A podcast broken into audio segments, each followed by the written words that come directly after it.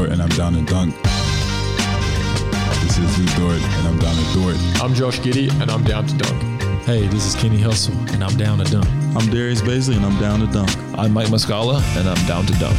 This is Poku, and I'm down to dunk. I love cereal.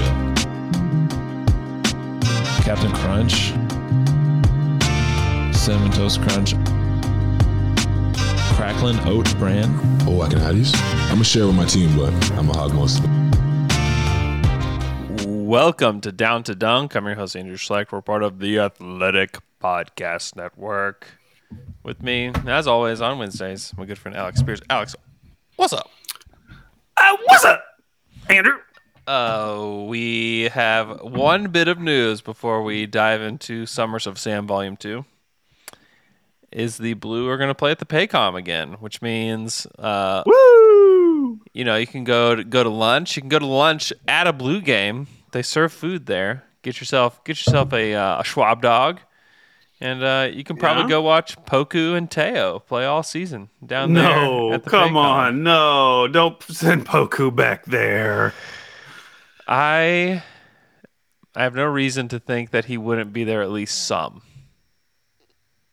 Right? Uh, I feel like yeah, there's plenty of reasons why it's just this year three.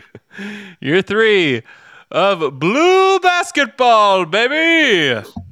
Yeah. I do, I do, I do think that you'll get to see some of the the guys though. I mean, you get to like, see Ousmane, probably.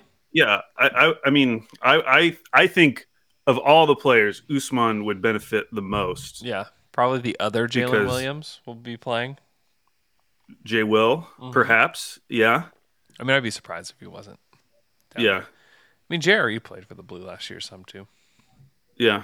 So, yeah, there there might be some some games worth watching. Yeah, yeah, it's fun. I went down there for a, a noon game once to watch Poku against the Kings. He was terrible, um, but it was fun.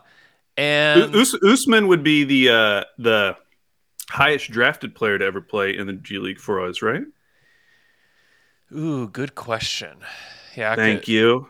There's honestly aren't that many other guys. I was gonna say like the chance because I don't think Steven played for the Blue. Did he? and he was drafted at 12, I think. Yeah. And obviously Josh didn't play uh, for the Blue.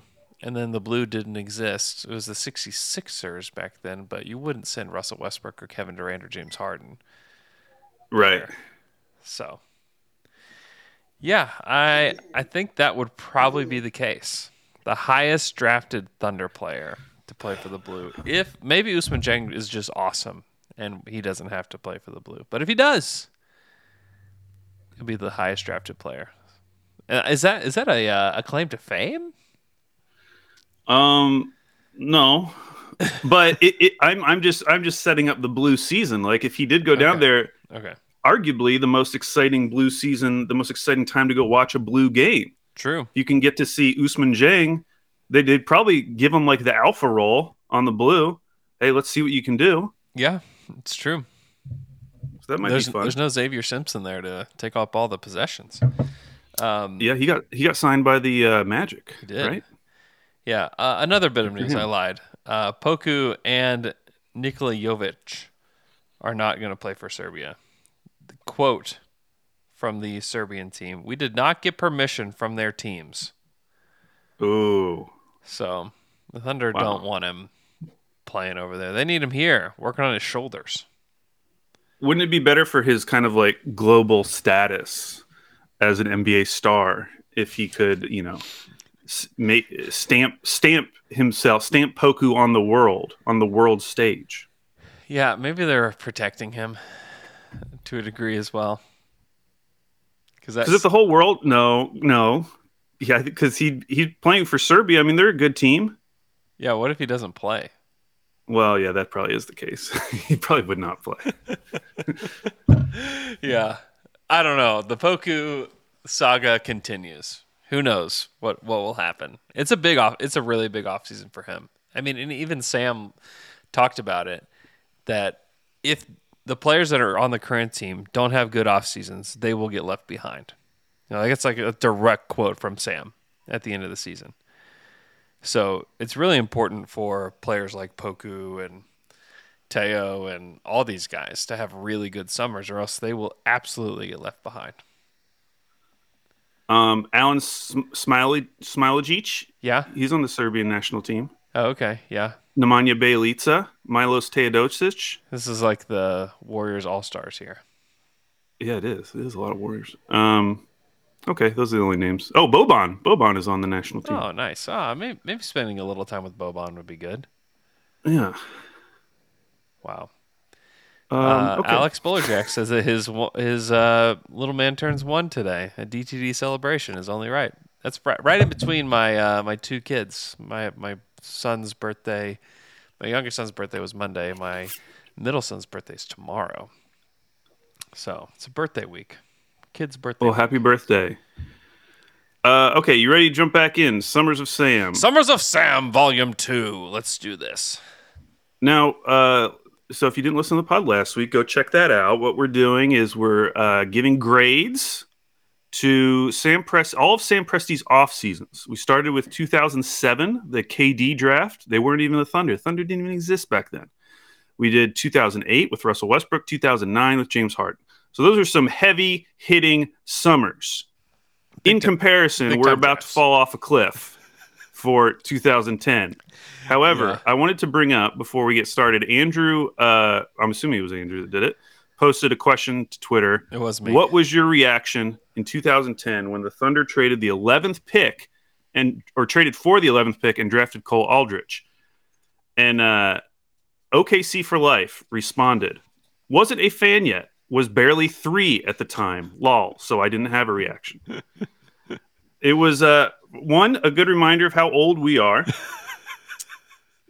Two, like realizing that th- this Thunder fan like was five Yeah. when the Harden trade happened. Yeah. I mean, I was thinking about things that happened when I was five.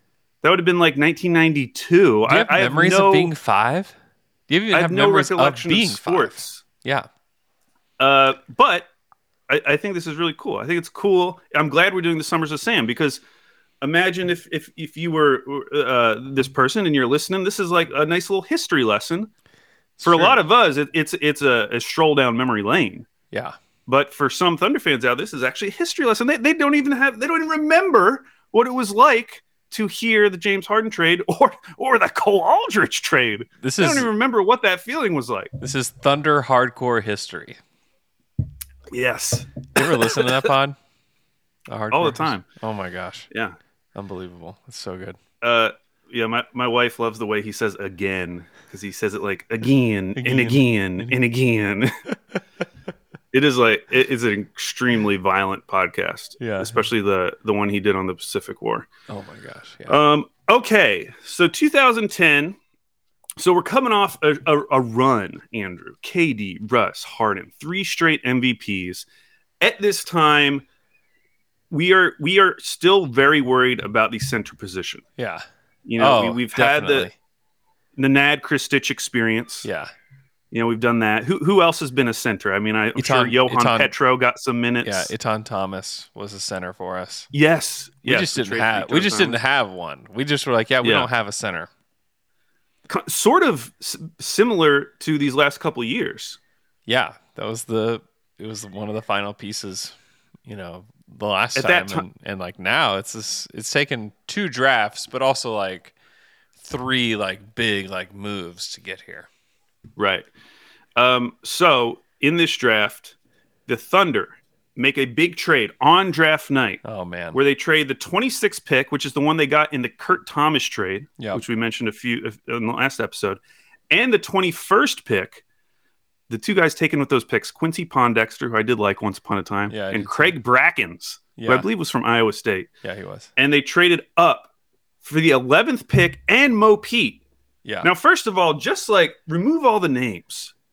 Can you imagine in today's NBA getting the 11th pick for two picks in the 20s? this was this is one of those trades that's similar to the Kurt Thomas one because one of the big reasons that it happened was because the Hornets were in trouble financially Yeah. and they needed help. And taking on Mo Pete's contract was like one of the big reasons that they got this deal done. yeah, they got these additional picks, but like we need financial help, and if you can satisfy us with like a couple later picks, great. And yeah, there's no way a trade like this would happen today. You know, this is this is definitely like an early aughts trade. You know, where Yeah. it just doesn't trades like this don't happen anymore. Um, that are like strictly financial. Part of it is that the league is in such a great place right now that most teams aren't struggling, and also teams are just smarter these days, and it doesn't cost as much to get off of. You know, people ask, and maybe even like people will trade their future picks. Like we got the future Jazz pick, you know, in the Derrick Favors deal. Um, but yeah, on draft night, you just don't see these kind of trades happen. And so there we were. We were in Norman. Uh, at- Yep. Me and Luke lived together at the time, watching this. And right when the trade is made, I know who they're picking. Oh, I instantly know. I know why they did this. Oh, it's yeah. going to be Cole Aldrich. yeah. I was so hyped. I thought Cole Aldrich, because I purely was thinking about it in a stats way, and I was thinking he's a 10 10 and two blocks guy. I was thinking in fantasy terms. he is the next Al Horford, is what I was thinking in my head. Yeah. And I was so hyped because, like I mentioned, all we wanted at that point was just give us a center. If you, we can just get a center, because we had Jeff Green, yep. like we had KD, Russ, and Harden. Like Yep. all we need is a big guy. Just Yep. find us a big guy, and we're good to go. And we weren't good to go. Uh, Cole Aldrich was the eleventh pick. The the one thing I will What- say can about you remember draft, why we felt hyped about him? Like, what were the reasons that we felt hyped about Cole Aldrich? Because we, I felt the same, and like other people had commented the same. Like John Hamm commented, like, "Great, now we don't have to try to cobble up a trade for Anderson Varejao or Kendrick Perkins." Or there were other people Yeah. said that they were hyped about it. Like, what was it? Because we just saw him high in mock drafts? Was I mean, I remember Bill Simmons and Chad Ford did a podcast where Simmons was hyping up Cole Aldrich, saying like he's just a starting center. He's going to be, you know, 12 years in the league, you know, contributing at a high level. Like, what were the things that got you hyped for that? I in honestly think it was that he was presented like you knew it wasn't Demarcus Cousins who was in that draft, or even like Greg Monroe. Like you knew you weren't drafting a star.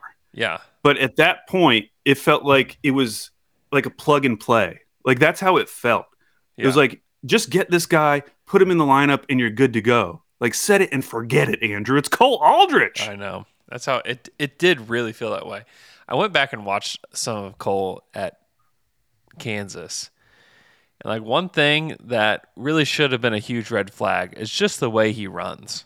He runs with like his whole body is just moving in like this like almost like gelatin, you know. It's just like what like when you hit gelatin, like if you had like a big like bowl of gelatin, you hit it, the whole thing just kind of moves in waves.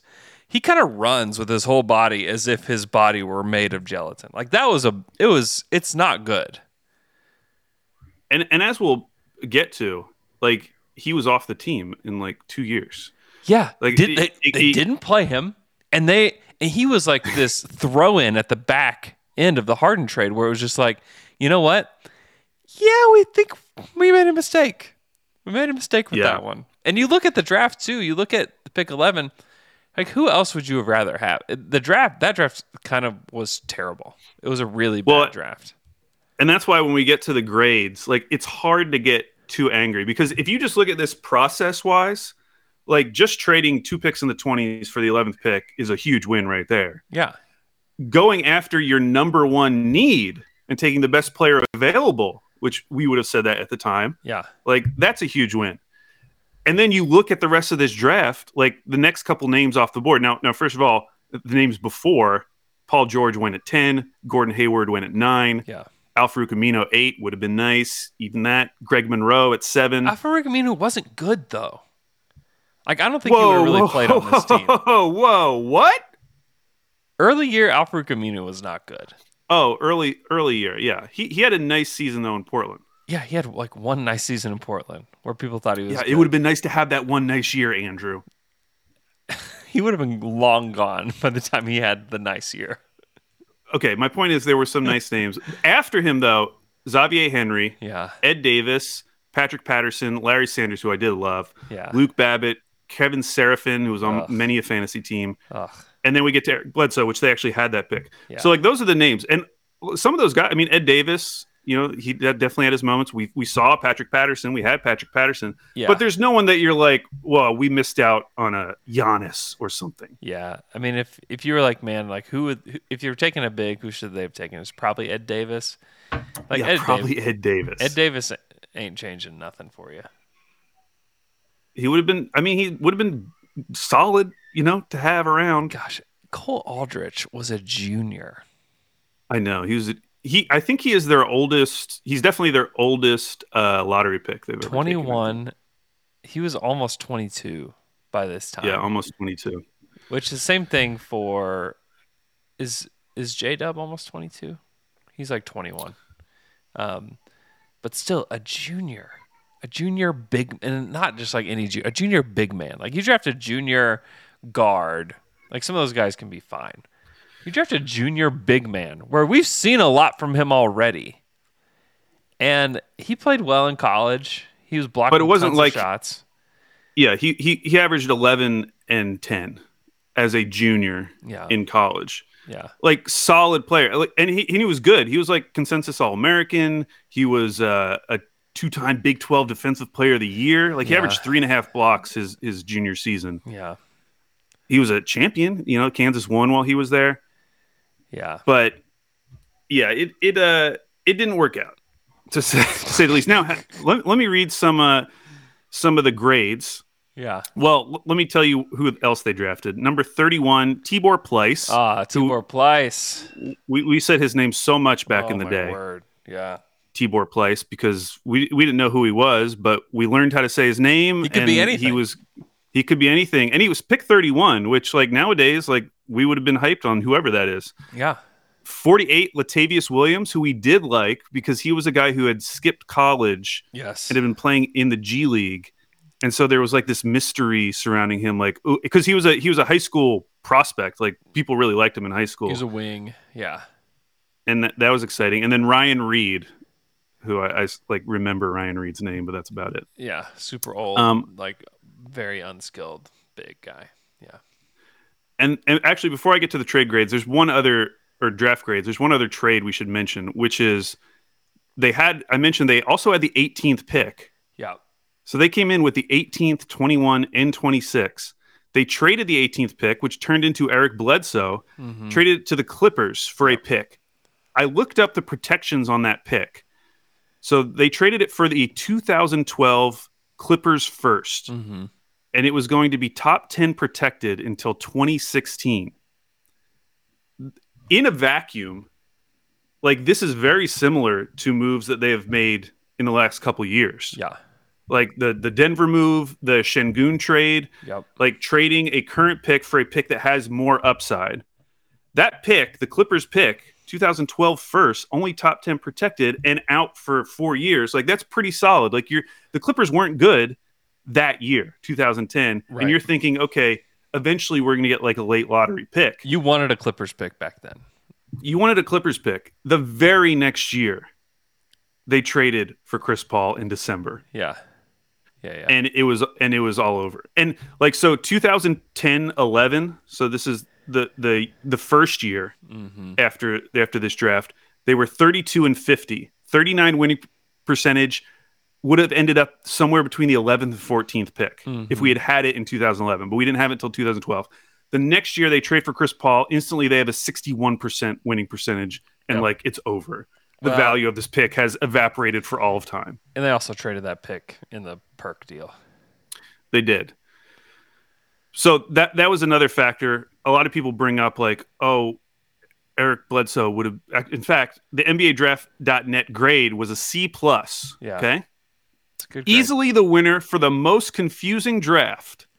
The Thunder have a great general manager, Sam Presti, who outworks his competition.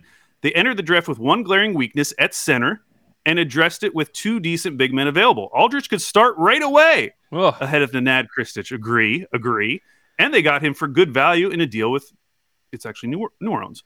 Buying Pleiss was a nice move that could pay off one day.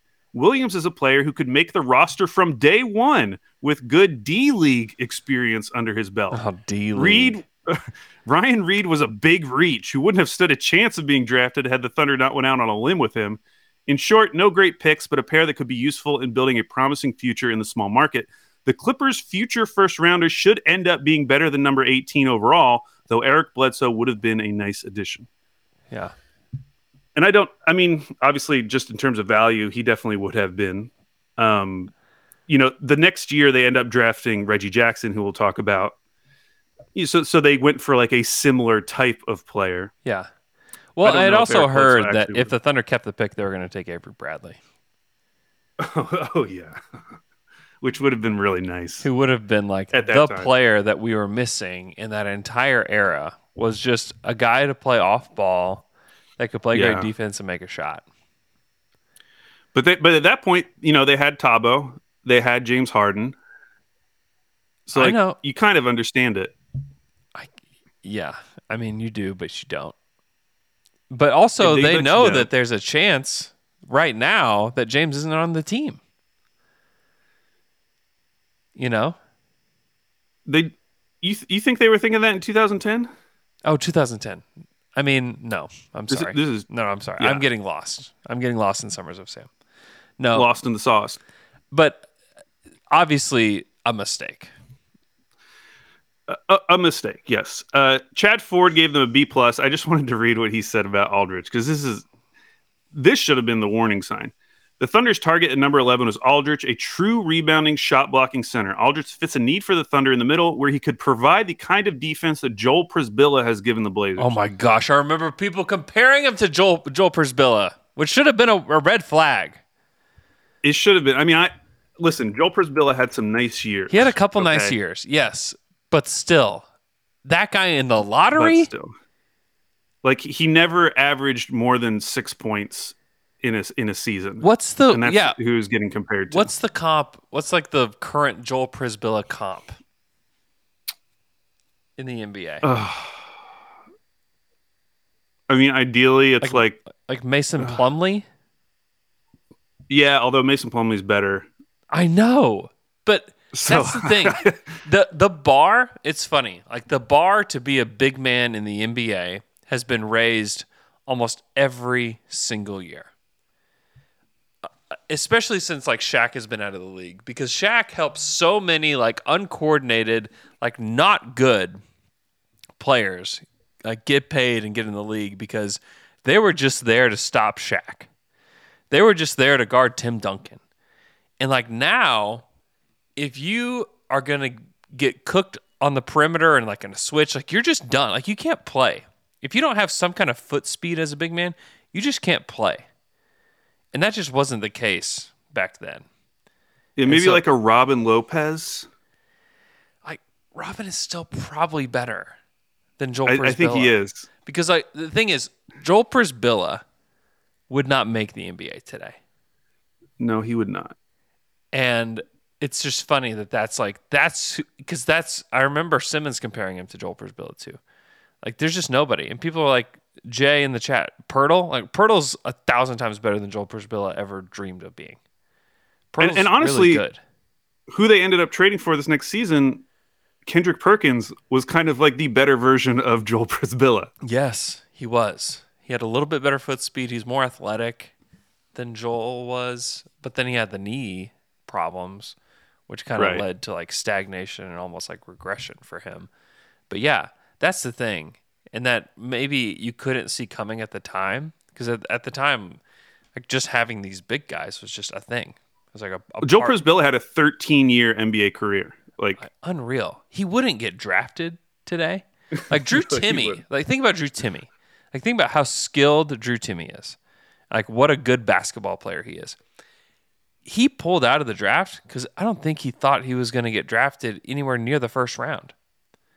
Like Drew Timme was a lot better college basketball player than Cole Aldrich.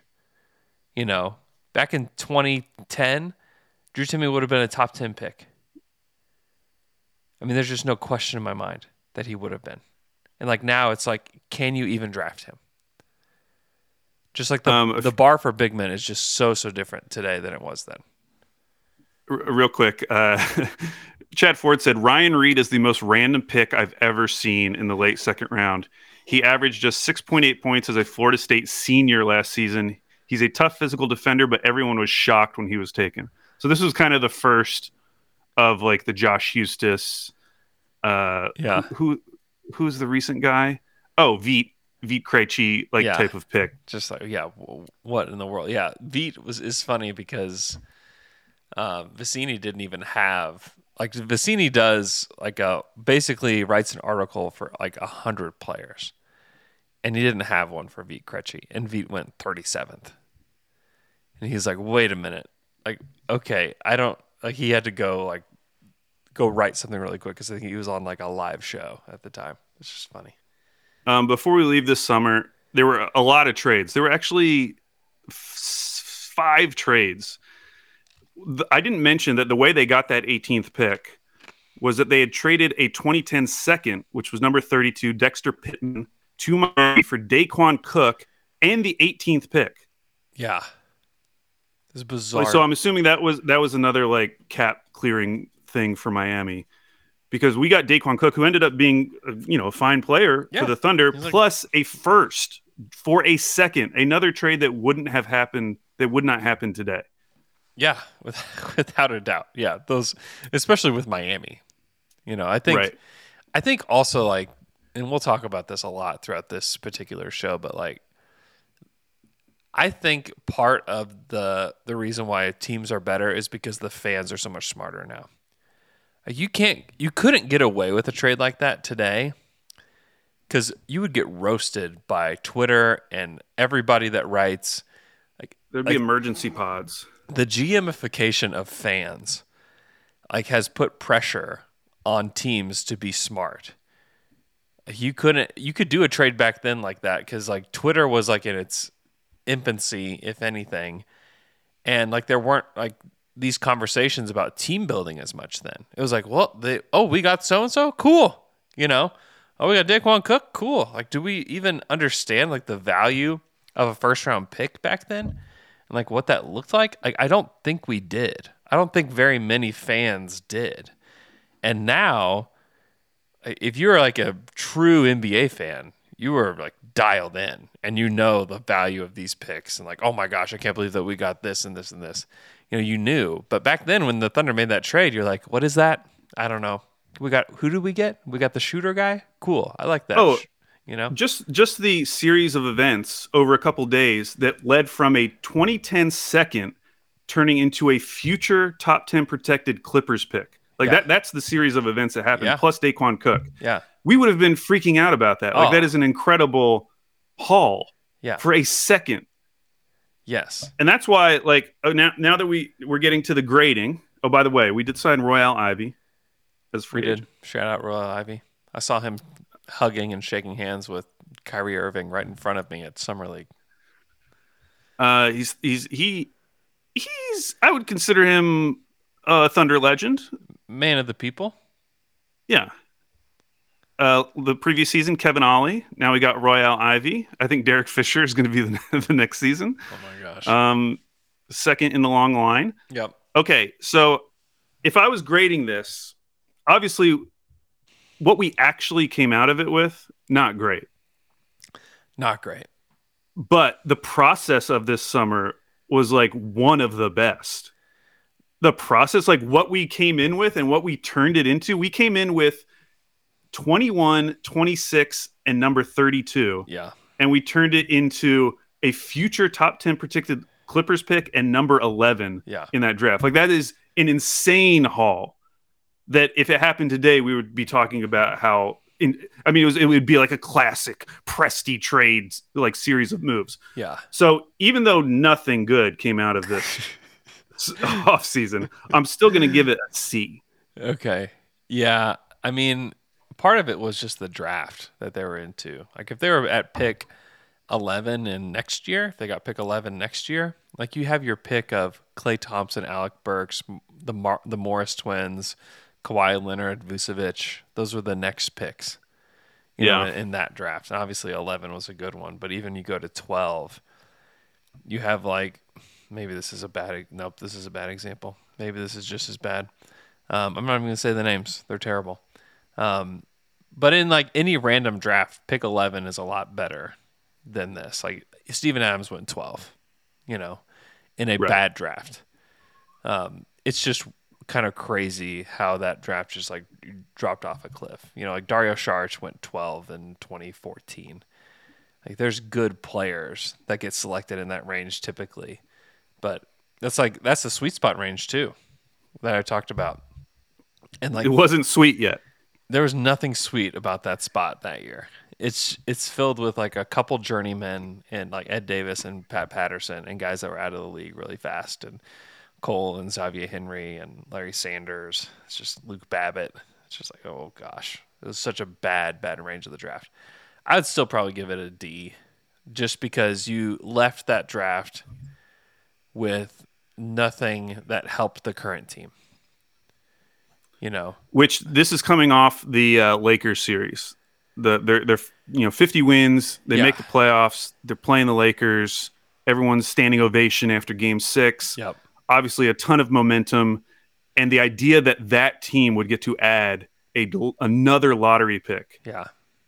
is is pretty amazing. Yeah, and they just So- missed out on Paul George, just missed out missed out on Gordon Hayward. You know, if you end up with one of those guys, like you're cooking with gasoline.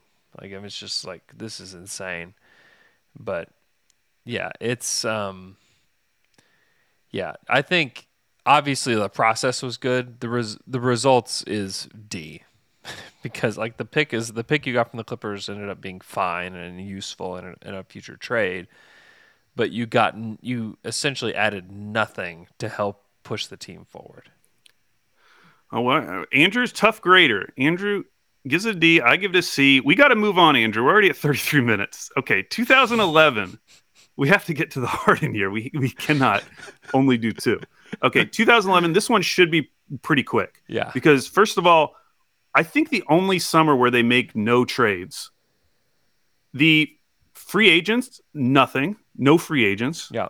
So to set the scene, this is coming off now of the Western Conference Finals appearance against the Mavs. It is I'm gonna- so crazy that they got to the West Finals that quick. I mean, I don't think Thunder fans even understand at the time. It just felt like, oh yeah, we're in the West Finals. Oh, this is cool. It is such a big deal to get to the West Finals. I just Well, n- yeah, now we know. Now they tell us, Andrew. back then it just felt like, oh, great, like we're still winning. Cool. Like, just, we Yeah, just now- had no concept for like what that meant, and I didn't either because I was a Shaq fan. And like you're just supposed to get to the to the Western Conference Finals. You know, if you're Shaquille O'Neal, like you're just you just have to. so this is the draft that they had the 24th pick. They draft Reggie Jackson. And uh, some some names that went after him. Number 30, of course, Jimmy Butler. Yep. 31, Bojan Bogdanovic, who did not come over for three seasons, though he would have obviously been really nice. Chandler Parsons, who had some nice early years, and then Davis Bertans at 42. Uh, NBADraft.net gave it a B minus. Not many scouts focused on Jackson during the season because few thought he would be entering the draft. But once they did, they liked what they saw. And there's no disputing Presti's track rec- er, record for finding talent. Reggie Jackson is a nice offensive talent with great athleticism and a huge wingspan. Six three, seven foot wingspan, Andrew. Yeah, pretty well. Nowadays we'd get we'd get pumped for that. But it's questionable how he'll fit in with the Thunder if they cannot trade Eric Maynor by the beginning of the season. Look for them to find a way. I think they found a way. Uh, Jackson Jackson offers the team a more similar type of play as Westbrook, so the style of game won't change when Westbrook exits the game. yeah, Um, l- l- I, got to read some of these other ones though. Chad Ford, B plus. I'm not sure how Jackson fits in with Russell Westbrook and Eric Maynor on hand already, but he's a talent. Jackson's agents tried to hide him from every team in the first round so he could get to Miami, Hmm. not the Thunder. But the Thunder swallowed hard and took him anyway. This was a case of a team taking a prospect it believed was the best player available, and it could pay off down the road for Oklahoma City. So the whole idea at that time was that Reggie Jackson shut down his workouts because the Thunder had made him a promise. right. And the reason why everyone thought that was because he, this all happened right after he worked out with Oklahoma City. Right. But Reggie Jackson actually talked about this a few years later and said, after a workout in Oklahoma City, I came back and played pickup at my school. My knee, normally I could feel it tweaking, but it always got better. It got worse this time. I went to the doctor and found out I couldn't go for about a month. So I, I actually think we like uh, remember that wrong. And it, according to Chad Ford, it was Miami who had made the promise to Reggie Jackson Mm-hmm. and not Oklahoma City. And it was actually a big deal for Oklahoma City to kind of go out on a limb and take this guy who who they probably knew at that point had been promised by Miami, who took Jimmy Butler at 30. Yeah. Yeah, that is Yeah, that is wild. Wait, you said Um, Miami took him at 30? You mean the Bulls? Oh, the Bulls. Sorry. I was already thinking of, of Jimmy on Miami. Yeah, my so Uh, Miami took Norris Cole at 28. Norris Cole. Okay. Okay. Um, the Future- last one I want to read, though, because Norris Cole, by the way. Yeah, when was that? I remember being excited about that. Yeah, it was. They picked him up before the playoffs one year, and he uh, he played with he played with LeBron. he did he did that. Okay, Bleacher Report grade F. F. F. Andrew. This pick makes next to no sense. The only real positional need they have is small forward, and Kyle Singler would have been a great backup for Kevin Durant. to which I would say, hey, just wait a few years. You're going to get Just your wish. wait. Uh, Reggie Jackson is a scoring guard. Don't they already have one of those? And couldn't you argue he cost the Thunder a finals berth? This is what I actually wanted to talk about this season. So, this is coming off of the Mavericks Western Conference Finals series, which went five games. The Thunder lost four to one. Our listener, who was four at this time, yeah. you know, this is they're not going to remember what that series was like. They're just going to look up and say, "Oh, the 2011 Mavs eventually won the title. The Thunder lost in 5 games. Like they were a super young team. Awesome that they made the Western Conference Finals." When we talk about like missed opportunities for the Thunder, this is the year that in my opinion gets way overlooked because they could have won that series. Yeah. I want to read you some stats that will blow your mind from that series. Russell Westbrook in that series 36% from the field, 20% from three, five turnovers a game.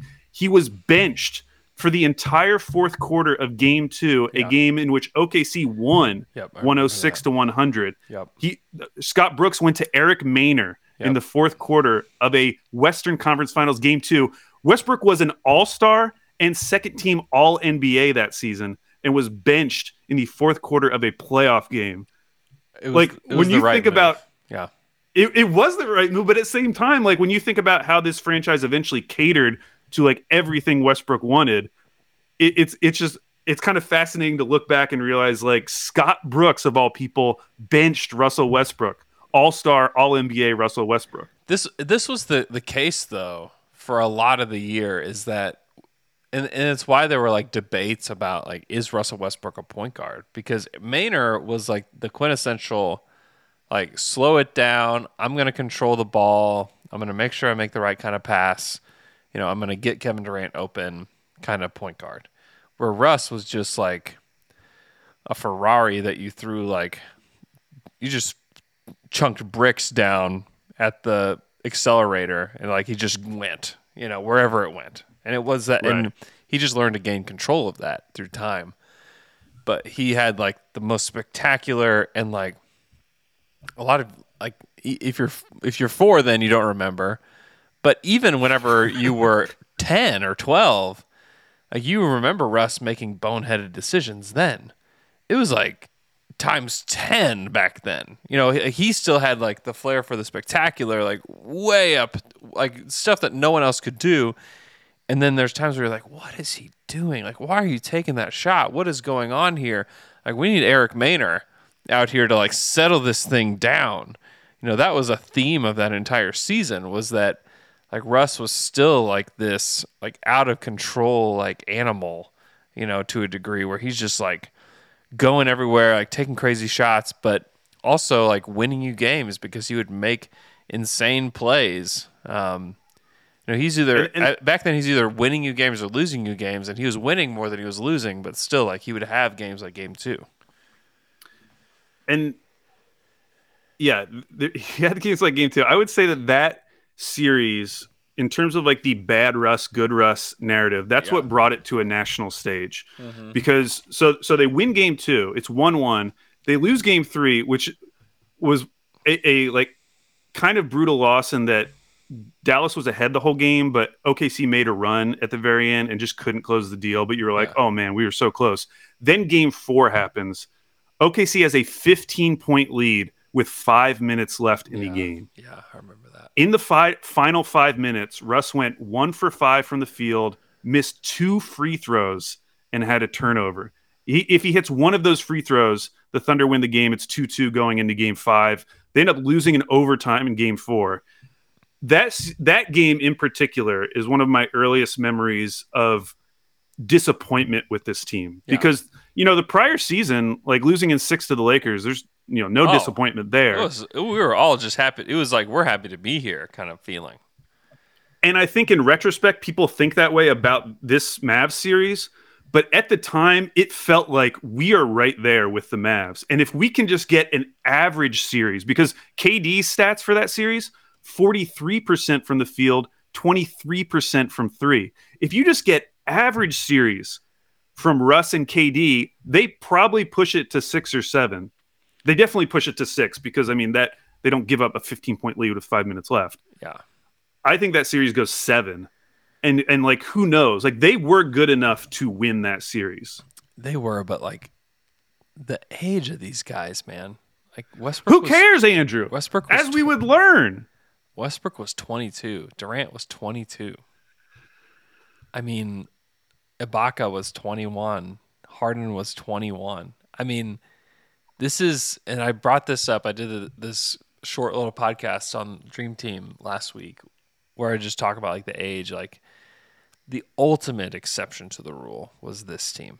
The ultimate exception to young teams lose was this team. There's been not in the last 15 years has there been a team like this where it's you have guys 22 and younger leading you to the Western Conference Finals.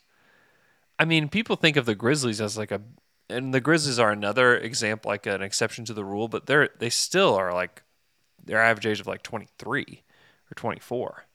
Like they're not that they're not this young. You know, it's it is it is there's not another team in the last 15 years that was able to do something like this. It's it is absolutely insane.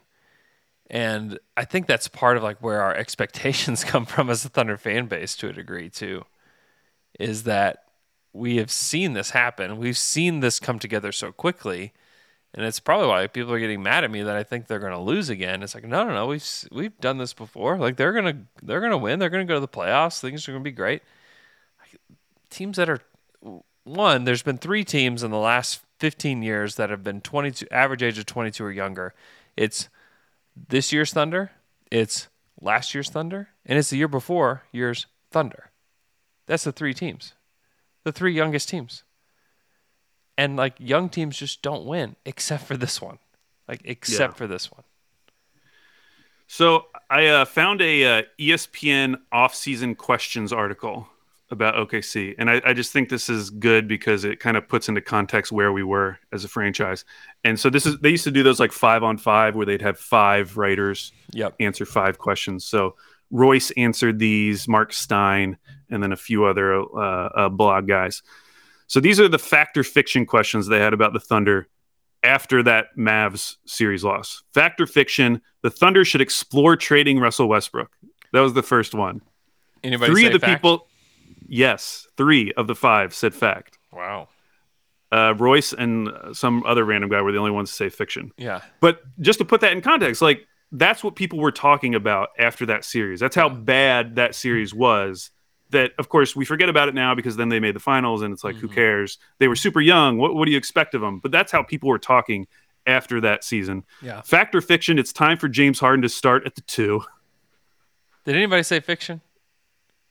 Uh, yeah, some people said fiction. They were still thinking Manu. This is Manu. Royce didn't. Royce said fact. He needs to start. Uh, fact or fiction? Kevin Durant will become the best player in the NBA.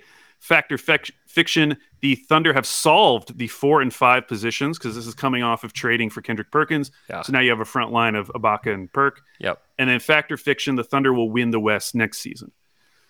Um, Wow. So that, that's kind of how people were the, the main topics of conversation Westbrook about was Thunder all, at that like polarizing from day one, where it was just like yes.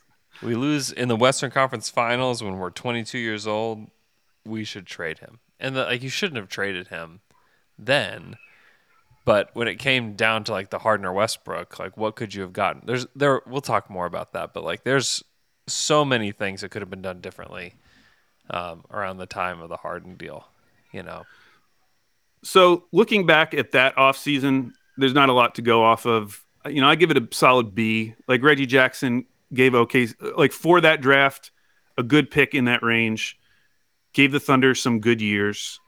The the Grizzlies series in particular, in a few seasons. So I, I, I give it a B. It wasn't franchise changing, but it was like a solid draft for what they had, what assets they had going into it. Well, that's what I would argue. You give it an A. Like you, I, I just I cannot. i i- listen, if you want to grade the summers that they got KD, Harden, and Russ the same as the summer you grade the Reggie Jackson, No, that's, but that's pick, not it. That's not it. I'm grading it based on what they had. You have the 24th pick in the draft, and you get a guy that's going to have a. You're going to have a season where he's 13, four and four, shooting 34 percent from three, and helping you win a playoff series. Great. Like you don't draft that guy at 24. They didn't draft that guy at 11 the year before. Yeah, I don't know. Jimmy Butler was there. Would have been arguably like the perfect player for that era of the Thunder. I Because guess. Like early Jimmy Butler was like just really good defensive player. Jimmy, you think Jimmy and Russ and KD is a is a personality? Obviously, like Reggie's personality. I mean, didn't work a- out either. apparently it was off the rails anyway, so uh, why not? oh, you think Reggie Jackson was Oh, I just said that. SPG? I just said that. I know, oh, okay, okay, okay. but he still Uh, helped. He still helped them. Yeah, I I agree. Like part of it is though, like I can't go back and say like they should have done this or this. It's like what did they do? You know, Fine, I'll bump it up to a B plus. you don't That's have you don't have to getting out of change your grade. I'm just telling you why I graded. Yeah, you you keep your grade where it is. I'm just saying that I think that for that pick, like the 24th pick, is usually nothing. Yeah. know.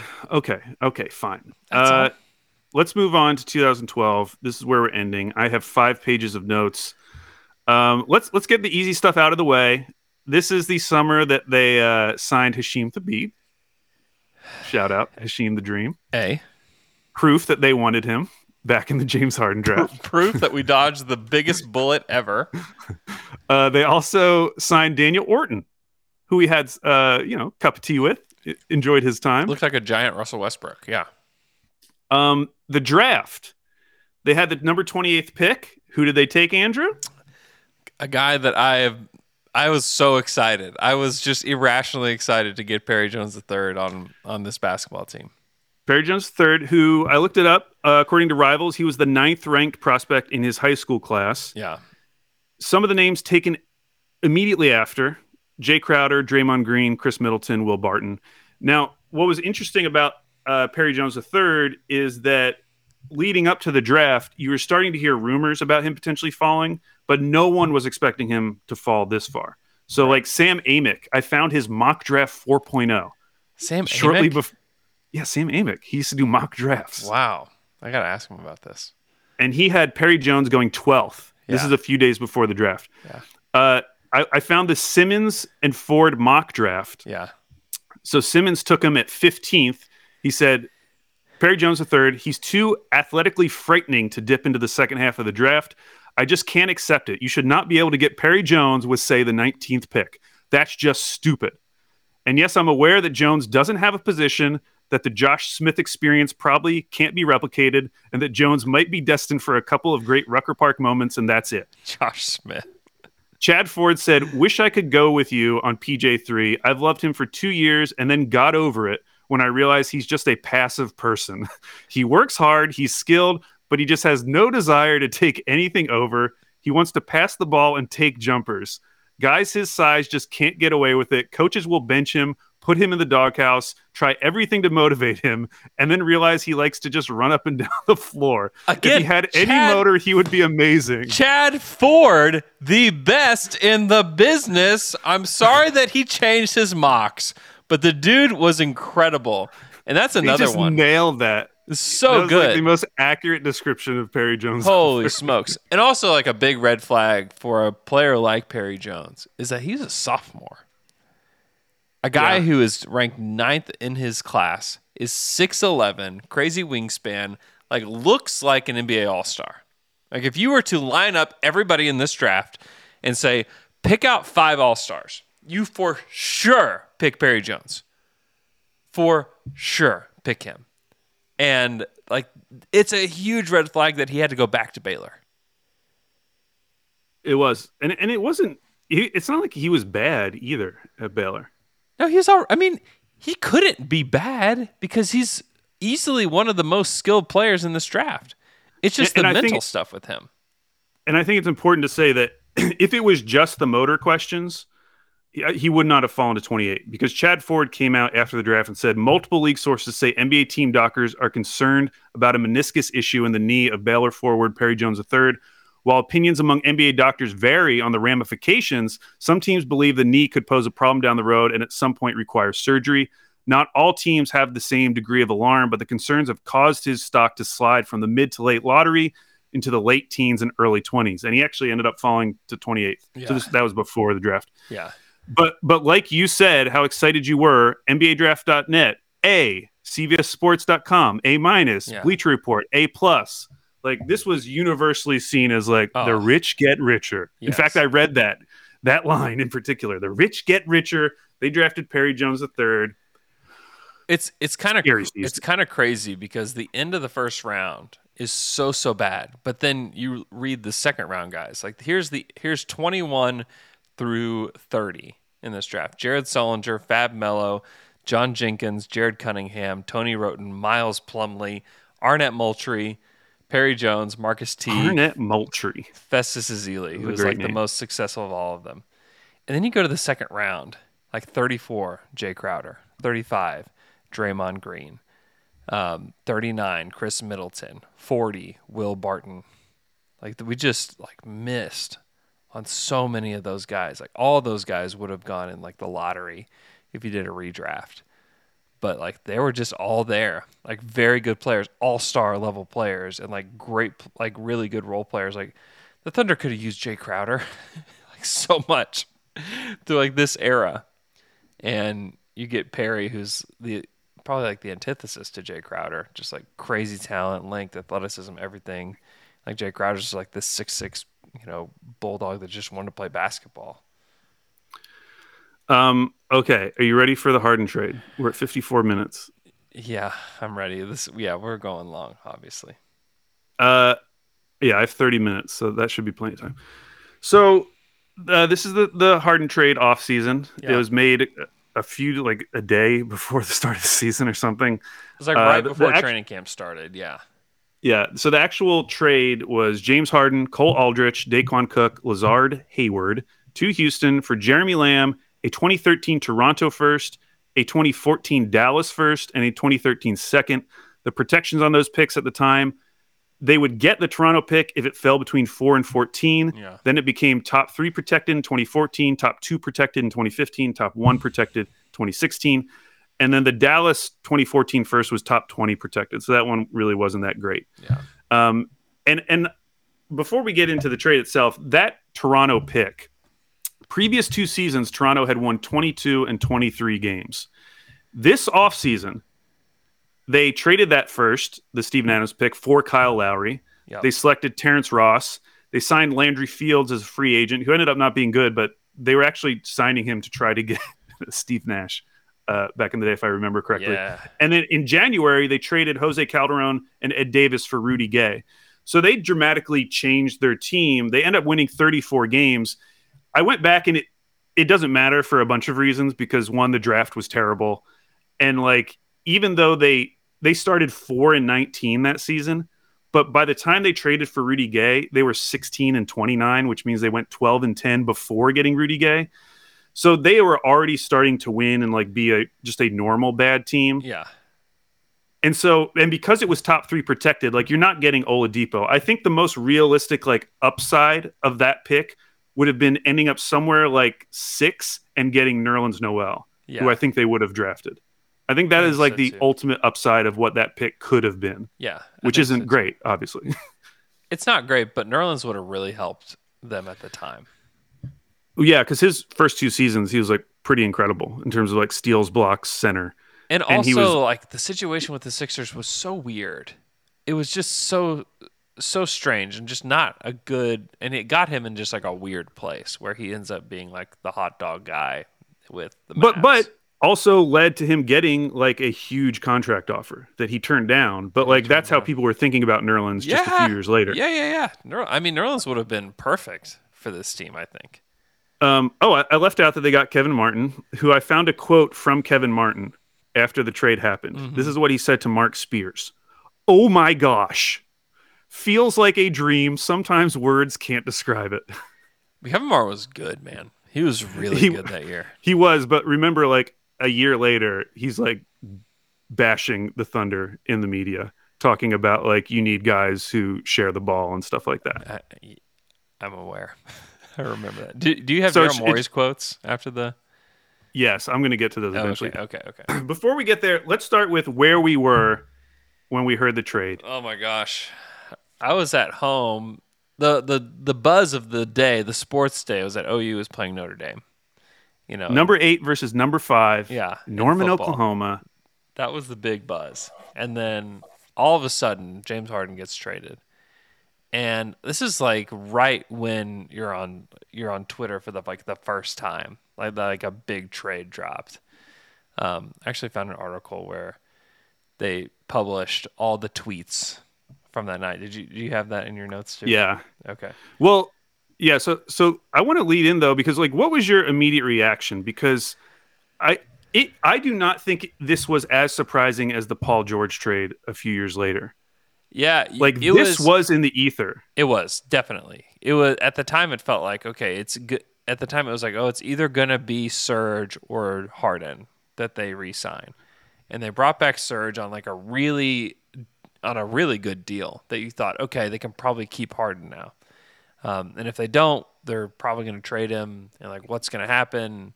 And at that time, you just kind of trust Presti because he had built this team that like was just like immediately successful, just like right out the gate.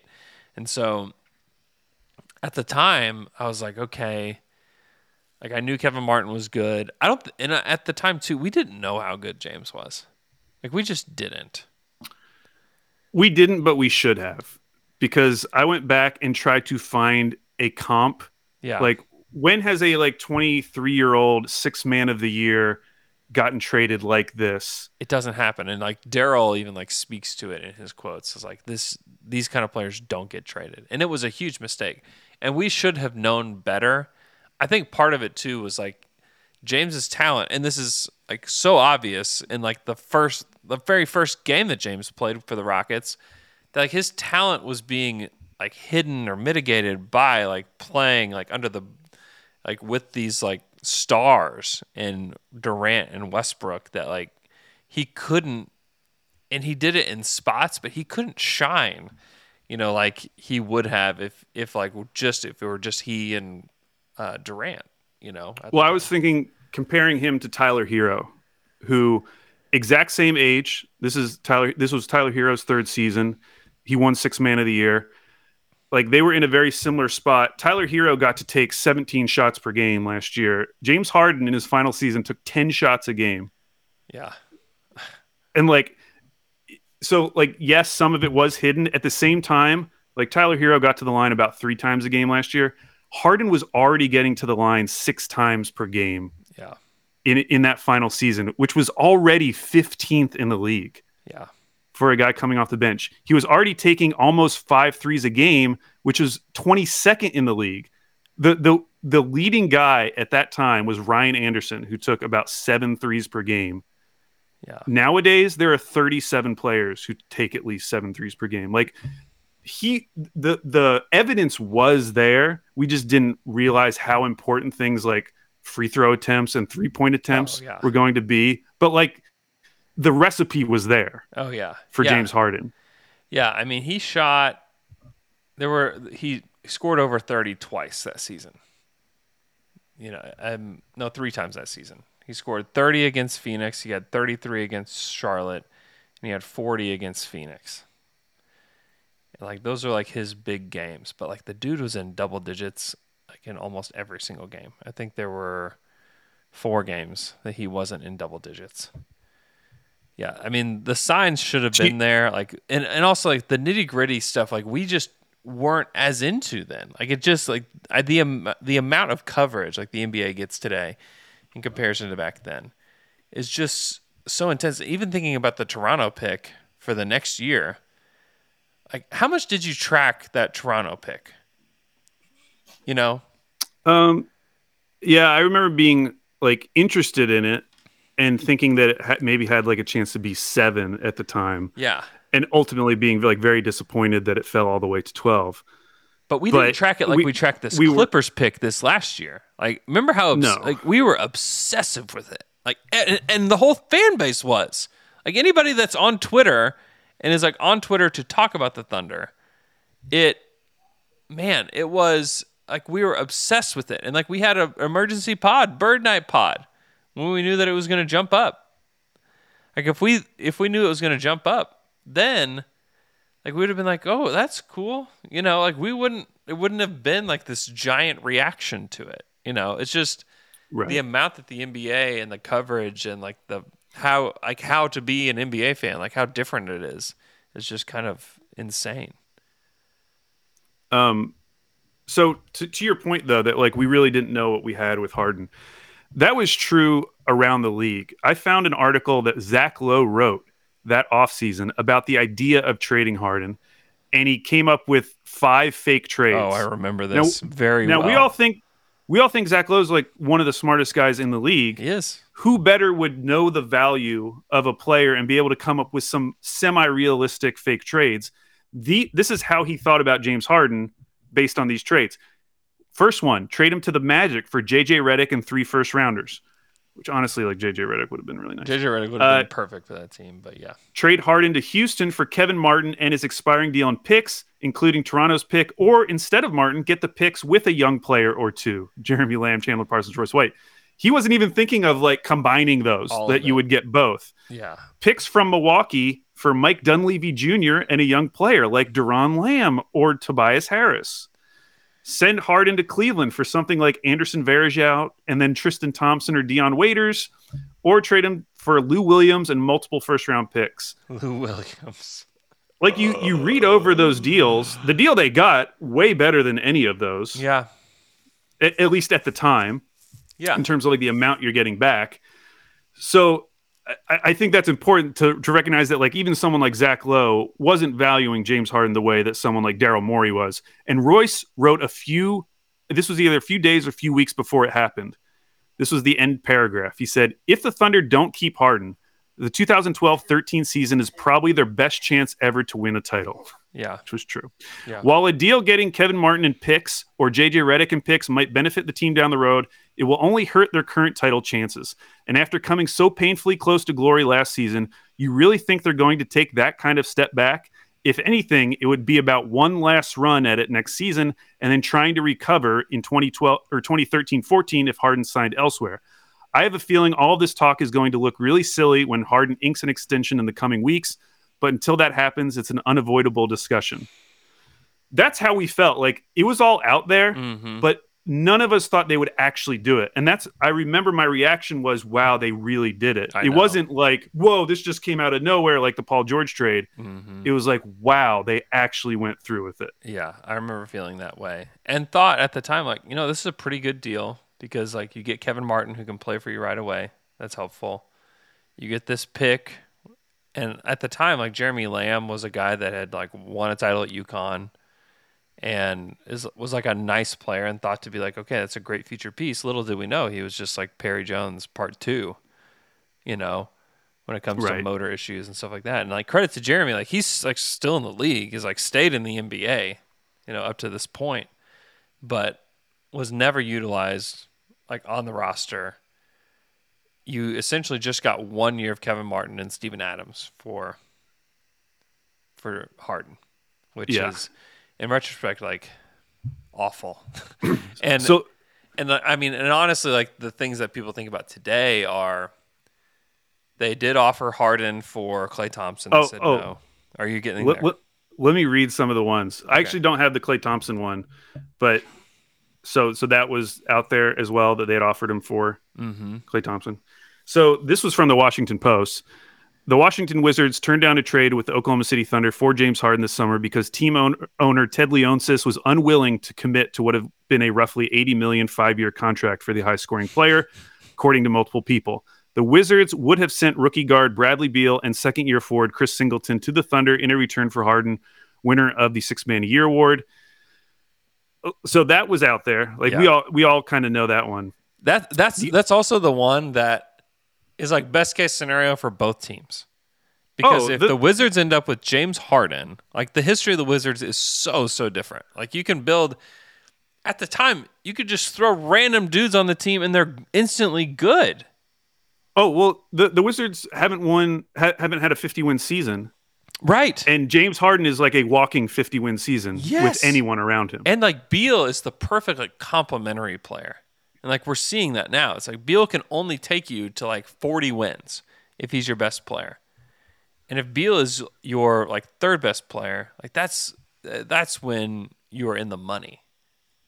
now the team I didn't remember at all. So there were some rumors about Dallas, but Dallas was more like they're willing to give him a con- a max contract next summer. Yeah, yeah, yeah. That was the Dallas thing. The other team was Phoenix. yeah. So their GM at that time was Lon Babby. Lon Babby said what happened. He said the talks boiled down to the Suns having to part with a quote substantial player, another asset, and two first round picks. In the end, it became a simple question of whether the team thought Harden was worth two first round picks. Could they afford to mortgage their future for the potential of Harden becoming a star? Babby ultimately decided the answer to that was no. The team would not divulge on the details of who was involved, but said to quote, use your imagination as to who the Thunder were targeting, which is such a funny quote because if you go and look at the Suns roster at that time, my reaction was, I have no idea who you're talking about. Who could you possibly be talking about on this roster? Now, the the people who wrote this article, this was a SB Nation article. They said if the Thunder were looking for a significant young player, another asset, and multiple picks, the, the best the Suns could offer to the naked eye would involve who? Markieff Morris, Jared Dudley, and picks, or maybe Marcin Gortat? Maybe, quote, this is Lon Babby. Maybe we already have our star player, said Babby with a wink and a smile as Goran Dragic practices free throws. Michael Beasley rifled up more catch and shoot threes, and Morris took a quick water break. Maybe they do. Oh my gosh. The leading scorer for that 2011-12 Suns team, you know who it was? Uh, was it not Dragic? Dragic wasn't on that wasn't on the 11-12 team. Oh, um, who? Dudley? Marcin Gortat. Oh, yeah, and at which 15, actually 15 and t- 15 10 and a block was the that's that's your stats leader for that team don't you think that that was the target though? Because the next season they drafted Steven Adams. yeah he, Marcin Gortat by that time was 27 But if if they had any concerns about Perk, which it feels like they did, but by know, the but next season, I know but they traded they traded I mean I don't know I don't do you I don't do you think, they would have gone for Markieff? Like who? who like uh, that's what I'm asking. Who were they possibly asking for? it had to have been about the it had to have been about the picks to me like I don't know who the, there's not a the only substantial player on the team was Steve Nash right, and he was Which- 37. So like that's not the guy. Like it was the we- it's the weirdest team because it's like the ex- I mean this is just a team in the middle. You know, I, my guess is that maybe it's Markieff Morris. Is Yeah. is the only guy I can think of. Like and the only reason Marcin Gortat put up 15 points a game is because he had Steve Nash as his point guard. right. You know. And maybe Jared Dudley would have been part of the deal, which like he would have been a helpful player, but like He's been cool. still i mean i i i mean you still maybe maybe you want the suns picks you know, but maybe you don't because you add James Harden to this team minus Marcin Gortat, like you can replace Marcin Gortat. They had Robin Lopez on that team too. They would have been just fine. Really dumb. Really? By Lon Babby. Oh my gosh, uh, unbelievably dumb. Okay, so I want to read. There's so much. I want to read Woj's article that Yeah. came out immediately after. Yeah, yeah, yeah. Not the whole thing, but just first of all, he said what Presti's original demand were mm-hmm. was Kevin Martin, Chandler Parsons, Jeremy Lamb, and three first round picks, including Houston's own in 2013. That's where he had started the conversation with Daryl Morey. Uh-huh. Woj said the impact on the Thunder locker room won't have the dark fallout some fear. When word reached Russell Westbrook late on Friday, he was disappointed Harden was gone, loved him as a person and as a teammate, but he wasn't devastated over the deal. Privately, Westbrook loved how Presti had strengthened the back of the Thunder roster with two rookies, Perry Jones and Jeremy Lamb, which is very funny to think of Westbrook being excited about those two We guys. all felt that way though. We all felt that way. Remember, it was Yeah. like Thunder U at the end of the bench, where like they would be just destroying teams, and then you would get like the Reggie Jackson, Jeremy Lamb, Perry Jones that would go out there and play, and like this is the future of the Thunder. Like it, it felt honestly, it felt a lot like when like the young guys for the Warriors get in like last year. You know, yeah, except except the difference in ages between those t- two groups were like three years. Right. But yes. yes. But it did feel that way though, because Yeah. and, it, and it wasn't even about the age. It was like it's just about like the stratospheres of like these guys are already at the top of the NBA. These guys are just starting their journey. You know. Um, so continuing on, Russ always admired how Martin had scored. Uh, Kevin Martin, uh, Center Kendrick Perkins also had privately told people he believed a trade was inevitable. To a man, none of the key Thunder players were surprised this happened, and none are conceding championship aspirations. In some ways, they can all breathe out now. This is the team, and now they go forward. When the rest of the Thunder were celebrating a game one victory over Miami in the locker room, Harden could be heard grumbling over too few shots, five, and too few minutes, 22. Veterans Derek Fisher and Perkins laid into Harden, telling him essentially, We just won an NBA Finals game, and the last thing in the world that ought to worry you are your individual s- statistics. Harden apologized, but it was clear his mindset wasn't right. He never found his way back into a proper rhythm in the finals. Yeah. And that's what and at the time too, and you'll in I, I read this like a hundred times this morning. I'm sure you did too. That and like I think Ben Golliver wrote about it. I think that um who else wrote about it? Howard Beck wrote about it was that it was just all about the the luxury tax and the money. And honestly, like a lot of the reason that James Harden didn't remain in Oklahoma City was because he didn't want the role that they were offering him. Which totally understandable, obviously. It, it was the right move for James. And like the Yeah. right move for the Thunder though was not making sure that he was amenable to that. The right move for the Thunder in hindsight is like you just give him the max extension and then if it doesn't work out, you trade him on a max extension where you can probably get more. because and, and that's why so much is talked about the luxury tax regardless of they if they had extended him or not they still had one more year at 5.8 million Exactly. the whole luxury tax conversations wouldn't have really come into focus until the following summer Right. so even if you let him wait and go to restricted free agency someone would have offered him a max and then you match Then it you or you it. decide not to and do a sign and trade or if you just offer the extension you still have a year to figure things out you could trade him at the deadline you could trade him next summer you could trade him the following deadline and it still wouldn't have affected the luxury tax yet Yeah. I mean, just giving it a little bit more time, you probably could have gotten Bradley Beal. Where like the the Wizards see it and they're like, "Oh, okay, that guy. Okay, we'll do we'll do it for that guy." You know, or even the Warriors at the time who weren't the Warriors yet. This is 2012. Like you think the Warriors if they would have saw that he was this guy would have traded, would have made the trade. Absolutely. and that's why when we talk about the James Harden trade, knowing and the and the Thunder knew that, like they knew that the luxury tax concerns weren't really going to be an issue for another year. Yeah.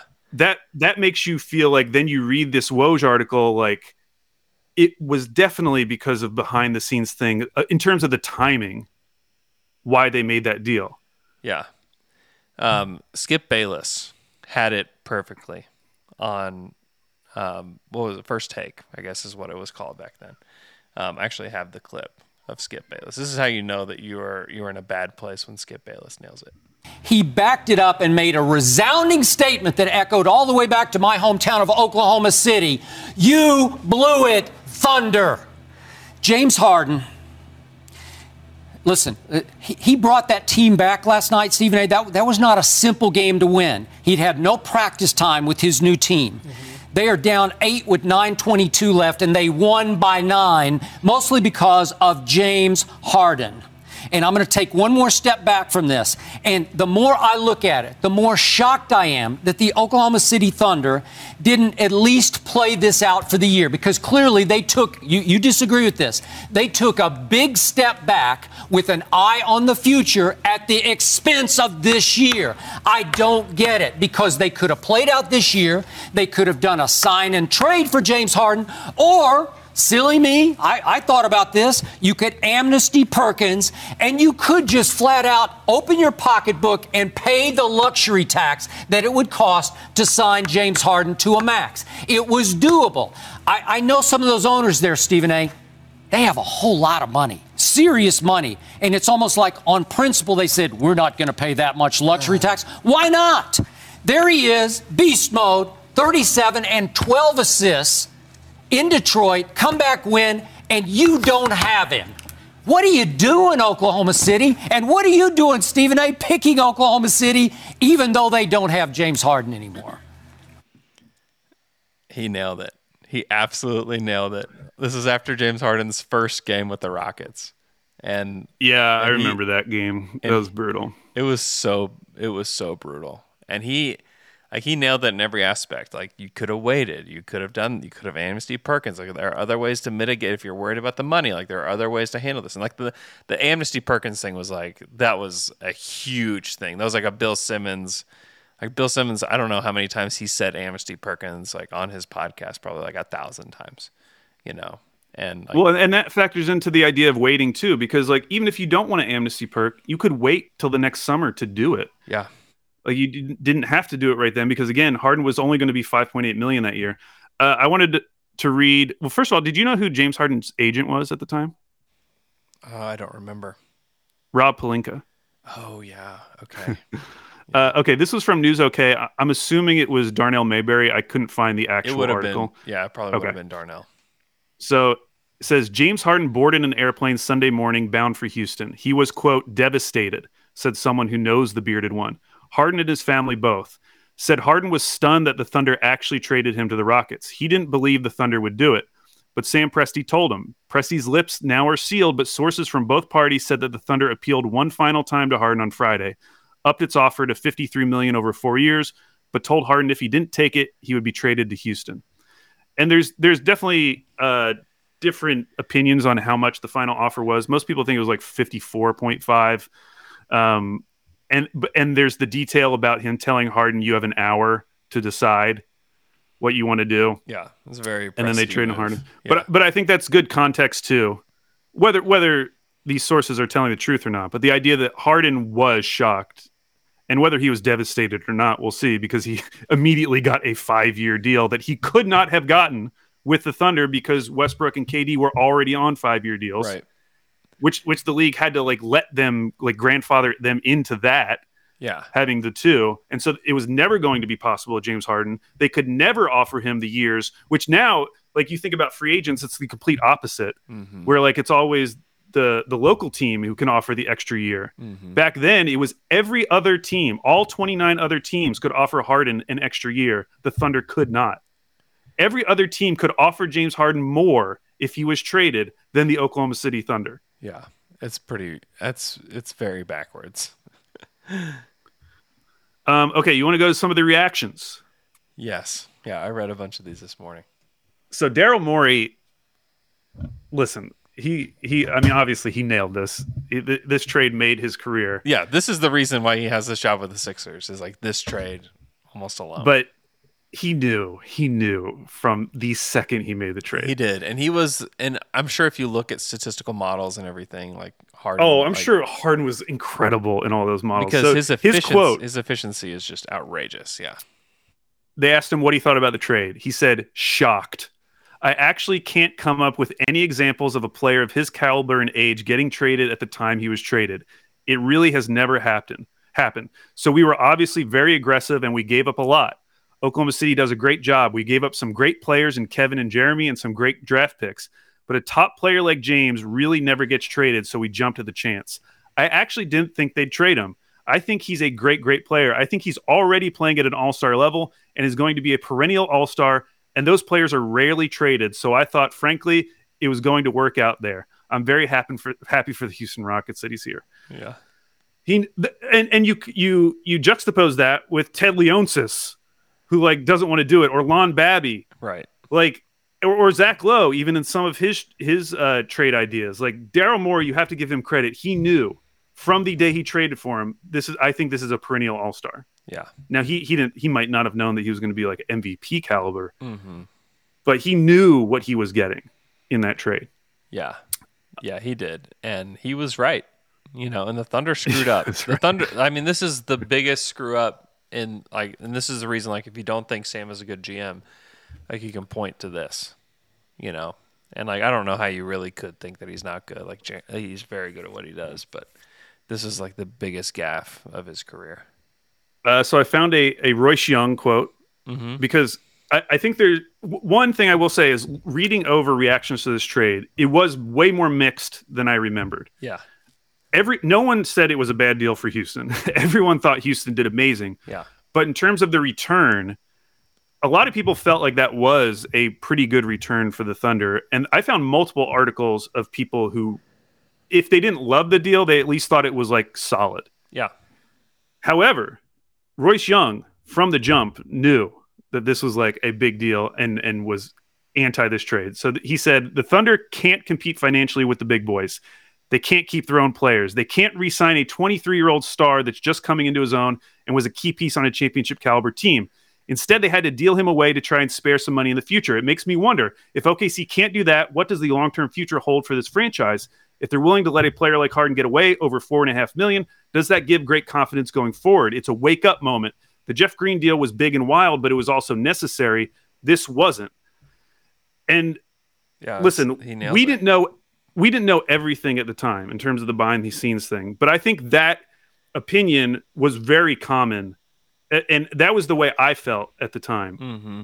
Like we didn't have to do this. This was not necessary. Why did we do this? And Yeah. the deal that came back, I would argue at the time, I didn't feel like there was a blue chip asset It was coming the, back. It was the Toronto pick that you were just like, okay, But even that, it wasn't like you got an unprotected pick. There wasn't like when you think about trades today, yeah, like you would get something back that you were like, this is like the crown jewel of this trade. well, we And, it, like, yeah- SGA or like whatever unprotected picks or whatever. Yeah, The fact that the best thing you got back was a top three protected trade. So it's it's keeping you like if something magical happens with the Raptors and they jump up in the top three, you're not even going to benefit from it. yeah, And then I just wasn't a huge. I didn't really have like a strong opinion on Jeremy Lamb, and the Yeah. fact that he, you know, went in the late lottery. It's not like he was some mm-hmm. like high lottery pick. yeah, yeah, yeah. People were excited about him, but he actually hadn't. I mean, he hadn't played obviously, so like no one really knew. Yeah. It felt like a solid deal. It didn't feel like the Paul George trade or something even close to that. And even trades have changed so much since then. Like people didn't give up five first rounders and pick swaps and all that stuff. Like, Right. you know, and and it's funny enough like Sam has like been the one to like change that, you know. Like demanding as much as he did in the Paul George trade has kind of changed the way that teams trade picks. Like in that. Oh, I mean, the, the Rudy every Gobert one was like is like the antithesis. Of, like, or it's not the antithesis. It's the. It's like the the big example of like how Presti has changed the way that trades are done. Yeah, I mean, you look at Paul George trade, Russell Westbrook trade. I mean, those returns were even the Russell Westbrook trade, where you have to take back at the time what was seen as like a very bad contract in Chris Paul. Like those picks that you got back, like dwarf what you got back in the James Harden trade. Like the fact that you're getting like two picks and two swaps. People didn't even talk about swaps back then. Yeah. Like, they weren't even entering into the conversation, so Yeah. it was purely about picks. And if Sam knew then what he knows now, you just wonder how he would have like actually executed a trade or if it would have been with Houston or who like how he would have done it because you know, I think that he understands like the leverage that he like the Thunder still had leverage then because it's like, okay, either you trade for him now or I'm just going to keep him. And we're going to wait this out into restricted free agency. You know, like that's, And oh, that's- by the way, we're, we're going to wait it out for a team that just made the finals. right. Like it's not like it was a bad option. Like you can talk about all the chemistry stuff that seemed to be going on behind the scenes. At the same time, those guys made the finals, something they have not done since. That yes. So- exactly, and and they didn't have a, you know, and the Westbrook goes down in round one. If like you still had Harden, like then you're like magically still okay. You know, you still have two superstars. That would that would have been the most shocking outcome is if Harden stays, Westbrook gets hurt, and then you see what it would look like Yeah. with Harden and KD in a playoffs. If if we got Houston Harden in that playoffs, Yep. like that would have been Then you're just like whoever they're playing. Obviously, they're not playing Houston and Patrick Beverley, but if something still happens, you know, during that right, season, right, right. and you get to see an extended like Kevin Durant, James Harden, like you're just like, oh. And that's and that's maybe like where things flip where you're like, okay, maybe we just need to trade Russell Westbrook instead of this guy. You know? Andrew, even this many years later, you're still whispering it. You don't want to say it. Man, I mean, maybe we, maybe we got to trade. They pro I mean, honestly, if you look back, that probably should have been the move. Just because like Harden and KD would just fit together. And I know that they just had this like big divorce in Brooklyn and maybe that does happen. But like young Harden and KD was just a better fit just because of the shooting, period. well, not only that, but it also solves your money issue Yeah, because true. you're getting off of a massive contract and you're kind of resetting the timeline a little bit in terms of your luxury tax. And you think about trades and like how much Sam has gotten in trades. Like think about what he could have gotten for a guard that had just made all NBA. I know we're talking about Harden's value as like a six man of the year, like on a on a finals team. Yeah. Like Westbrook was already multi time All Star, multi All NBA Yeah. guy. What do you get? I mean, what what could you have gotten then? Like you could have gotten I don't know. a lot. I don't know. I mean, Could have gotten a lot. You know, you could have gotten a lot. And really the best outcome still is just trying to keep those guys and just like trying one more time. They just made the freaking finals. And you got to try it at least one more time. And they didn't. we needed a last dance. That is ins I mean, it is insane to think about it. Because you you make the finals and then you immediately change the team. And we don't have all we weren't in the room. Like we didn't know we don't know all the details but it it is it is one of the more massive mistakes. And if and if Westbrook doesn't get hurt they probably make the finals again. Like I totally get that. But like I said if you still have Harden on the team and you lose Westbrook you're probably still okay. Like you screwed up why- so badly not running it back at least one more time And that's why, like, if I could ask Sam Presti one question, it would be to rank these three things in terms of the the role they played in the Harden trade. One, the luxury tax concerns, which everyone brings up. yeah Two, the chemistry concerns, which I feel like most people outside of Oklahoma City never bring up. And then the third one was how good did he actually think the Houston trade package was? Because that's the other thing. yeah Like, did he think that trade package was so good that he had to make the trade when he did? right as opposed to waiting, you know, into the season or even the following off season. When who knows, potentially that Toronto pick is the number four pick, and is Houston still willing to trade it? They probably would have been, but like whatever. definitely. Like I, I would love to know how much of a factor each of those played in the Harden trade. especially knowing how bad that draft is too I know. I wonder if we do that going in. I mean, I know we knew it that summer, but like the previous year of that draft cycle, was that already being looked at as like, oh, this is going to be a terrible draft? We didn't have the draft coverage we have now. We so we don't, but I think the the GMs have to know that. I mean, you look at that 2013 draft, it's about as bad as it gets. Like who's the best? The best player in that draft is probably Vic No, well, it's obviously Giannis, but like that's an oh. Andrew, close one. That's an exception.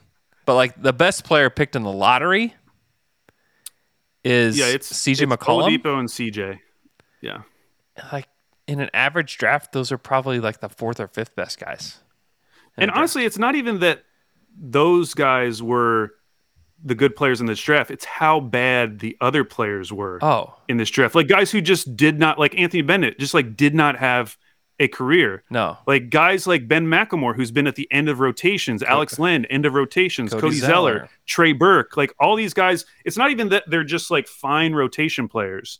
It's that they're like end of the bench guys for the majority of their career. yeah, it's, I mean it was an epically bad draft, and they got a good player in Steven Adams. Like you have to give him credit because there were just landmines everywhere in that draft where teams that have these high picks, like the Jazz, like oh great, like the Jazz traded up to get Trey Burke. And you're like, oh, like cool move. Like, oh, great, you just traded for a guy who's a third guard, third point guard on a team.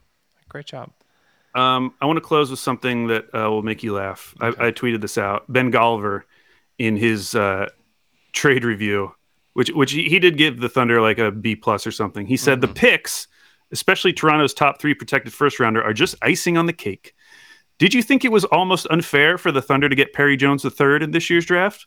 If the Raptors head to the lottery and don't move up to the top three, OKC could be in position to take a blue chipper like Alex Pothras or Archie Goodwin. now that's unfair.